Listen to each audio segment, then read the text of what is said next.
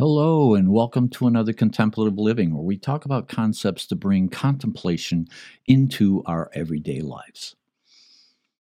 Well, today we're going to talk about the bond of, of companionship. The bond of companionship.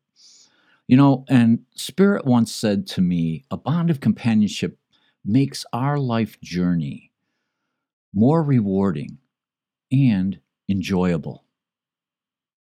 So, what was Spirit talking about? You know, it, it, it reminds me of when I would spend some time with my friends, and we would go and we would go to a coffee shop and um, and just share share our lives with each other, you know, and and that bond would would grow.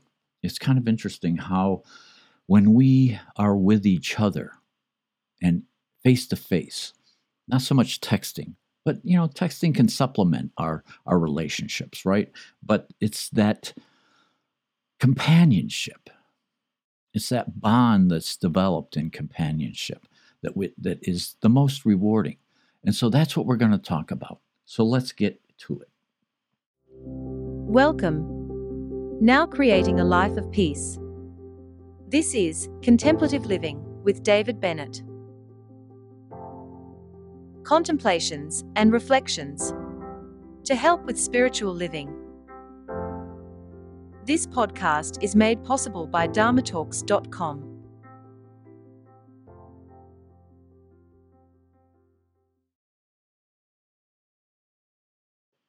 All right. Well, you know, we're talking about, I was just mentioning the coffee shop, and every morning when we're doing these podcasts, um, I always have a cup of Joe with me. It's my morning comfort. And so here we are. Here we are. We're going to have a conversation. We're going to have a conversation about companionship. Because I think of a lot of my friends, you know, we're especially after my near death experience and my life took a turn toward a more spiritual slant, a lot of my friends are spiritual friends. And it I have found that working and playing and enjoying life with spiritual friends is so much more rewarding. Before, I mean, my old friends before my near death experience, I still cherish them. But there's something missing. Adding that spiritual element really, really helps amplify what it is that um, that we're going to talk about today. So, admirable friends, companions, and colleagues complete our spiritual life. This is something that the Buddha said when he was talking about um, those on a spiritual path and how when you have admirable friends, companions, and colleagues, how that will help you, inspire you along the Eightfold Path. So, you know, we want to live a good life. And when we have friends, admirable friends, that can buoy us up and, and help us and keep us on the path, you know, it's important to have those types of friends. It's important to bring that into your life because we all need support. We all need that. And we also also need to support others when we can give and take. That's the circle. That's the hoop. That's the the you know the completion of everything is giving and taking, not just receiving and ju- not just looking to receive, but also looking to give. So having admirable friends that that can complete us and help us and and encourage us and, and allow us to help them and encourage them amplifies that bond, that companionship bond. So, companionship is more potent when we disclose our sadness, frustration, joys, and fears with each other. Companionship, when you think about it, is a powerful bond that can provide us with comfort and support and a sense of belonging.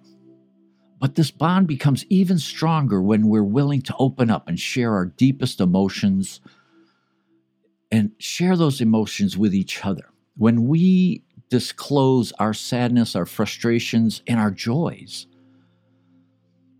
to someone that we trust, it helps us connect on a deeper level and allows us genuine understanding. You know, sharing our vulnerability, easy for me to say, sharing our vulnerabilities can be scary because it exposes us in ways that make us feel vulnerable. All right, finally got that word out vulnerable. You know, when we allow ourselves to be vulnerable with others, it opens the door for true companionship where mutual trust can grow. Because that's what happens when we share in, in that deep level. Trust is built. And in today's fast paced world filled with technology driven interactions, and those inter- those technology uh, interactions, you know, they often lack the depth and sincerity, and many times can be misunderstood the intent because we're not in the physical presence. We don't see the body language that goes along with it. So it's hard to feel the sincerity sometimes. But having real conversations about what matters most to us becomes increasingly rare these days. Yet doing so makes all the difference in building strong relationships based on empathy and compassion. So let's take some time out of our busy schedules to connect with those around us. Connect through honest and sharing emotions, even if it feels uncomfortable at first. You know, some, some of us, especially us guys, you know, we don't share our feelings. And so it can be feel a little uncomfortable. But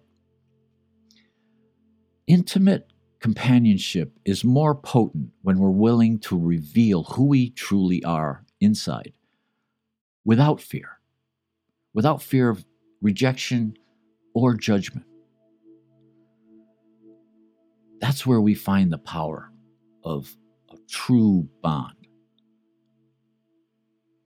So, it's easier to process life's emotional charged experience with companions. You know, I've had some emotionally charged experiences in my life. You know, near death experiences, spiritually transformative experiences, dealing with um, stage four lung and bone cancer, and presently st- dealing with bladder cancer. I mean, these things can be, you know, incredibly emotionally charged. But having friends there to support, and when our friends are going through these, to be there for them, to support them, to give them words of encouragement, to empower them to work through life's challenges. You know, that makes it that much easier to keep moving forward. So, listening is the superpower of all friendships. I learned this way back when, when especially when I was um, just starting out as a spiritual counselor, uh, an NDE mentor. Listening and and listening intently, and while you're listening, holding that person in complete wholeness. See them as complete and whole, not broken, not challenged, see them as whole, and, and listen to what it is they are conveying, especially when they have a challenge in their life, especially when things are just not going the way they always are meant to be. Hey, this is life, and we all go through that, right? So let yourself be a friend and listen, and listen with all that you have because interper- interpersonal connections with eye contact, encouraging expressions, and closeness are vital for our health. Just, just as vital as food and exercise. There have been studies that show that you know our brains are wired in such a way that the synapse fire and and and create emotion especially when you know when we find something of joy when we share something of joy or rejection. You know it, it creates emotions of sadness or joy. So we're wired that way. And we we know this. We know this. There are studies that have have proven this that when we're in personal contact with someone that those encouraging expressions that we can give someone, a smile, right? What's more encouraging than a good, healthy smile? Goes a long way. It goes a long way in your bond of companionship, but it also goes a long way in helping others. You know, um, Aristotle talked about how, you know, it takes a village. And that's so true because we all help each other. We all need to support one another in order to get through life. That's what it's really all about. So when we can interact in that way, it nourishes us, it feeds us, it gives us what we need. And it creates a whole and healthy mental attitude. So friendships and the bonds with friends, that companionship. That's what helps us to be healthy mentally, emotionally, spiritually. And we bring that into all of our interactions. So we see that all our relationships are part of a broad spectrum of interconnectedness. You know, we're social beings, so our lives are intertwined with those around us. From the people we see on a daily basis to the strangers that we pass in the street, or that store clerk that you just bought a pair of shoes from. Every single relationship has an impact on us and vice versa. So it's impossible to fully understand without taking into account our connection with others we can't gather that understanding. We can't we can't grow without looking at that interconnectedness. You know, the spectrum of interconnectedness stretches far beyond just human relationships. It extends into nature. Look at how, when you take a walk through nature, how suddenly you're being filled, how you're expanding your awareness. You know, so that interconnectedness goes far beyond just the human relationship. Goes into nature and even the objects that surround us. We rely on plants to clean the air, and water and animals for food and companionship. And when you really think about it, even technology for communication and entertainment. How many times have you watched a movie that has moved you, has inspired you? So, technology does have a benefit, but it's important to recognize that every action we take can have a ripple effect. And I saw this most more I saw this really intently within my NDE that every action we take can have a ripple effect across that broad spectrum of interconnectedness. I saw where a small act of kindness towards someone could brighten their day and lead them to spread positivity to others that they may encounter. And also, on the other hand, our negative actions or attitudes can also have harmful consequences. So, when we acknowledge our place in this vast network of relationships, we can begin to cultivate more meaningful connections. Meaningful connections with those around us while also considering how our choices may affect others beyond just ourselves. So, when with friends, when we're with our friends, awareness goes out to see who needs encouragement, who needs guidance, and who just needs a laugh. You know, so when we're in a group of friends, our awareness, when we're doing it from our spiritual center, our higher consciousness, our true nature, when we bring that into our relationships, and when we bring that into a group of friends, then we're aware of someone who's not feeling right. And we're aware that someone needs, you know, needs a, a helping hand. That's when we're being really true friends. And that's when we're there for one another.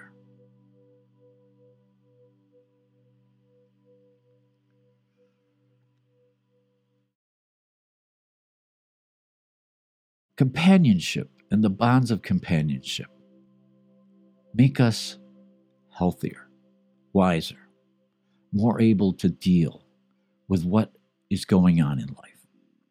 And we need that. We need that in order to move forward in our daily lives and to help in all of our interactions. So I hope you see where developing those friendships. You know, Cindy and I were were spending some time um, learning the ways of the Bodhisattva with His Holiness the Dalai Lama, and one person asked, "Oh, Your Holiness, will you become my guru?" And he said, "I can't do that. I have too many obligations, but I can be your spiritual friend." And so, in this hectic life, and I took that really to heart that, you know, in this hectic life, we can all be spiritual friends. And we can be there for one another. And the more we do that, the better we're going to build this world in which we live. So I hope you have an amazing week up ahead and that you find that friend and you reach out and you have a cup of coffee with them. Have a blessed week. Namaste. Thank you for listening today to Contemplative Living with David Bennett. Please be sure to subscribe, listen, and share with your friends wherever you listen to your podcasts. You can find us on YouTube, Apple Podcasts, Spotify, iHeartRadio, and the Podbean app. You can find the links to these on David's website dharmatalks.com on the Contemplative Living page. Have a blessed week.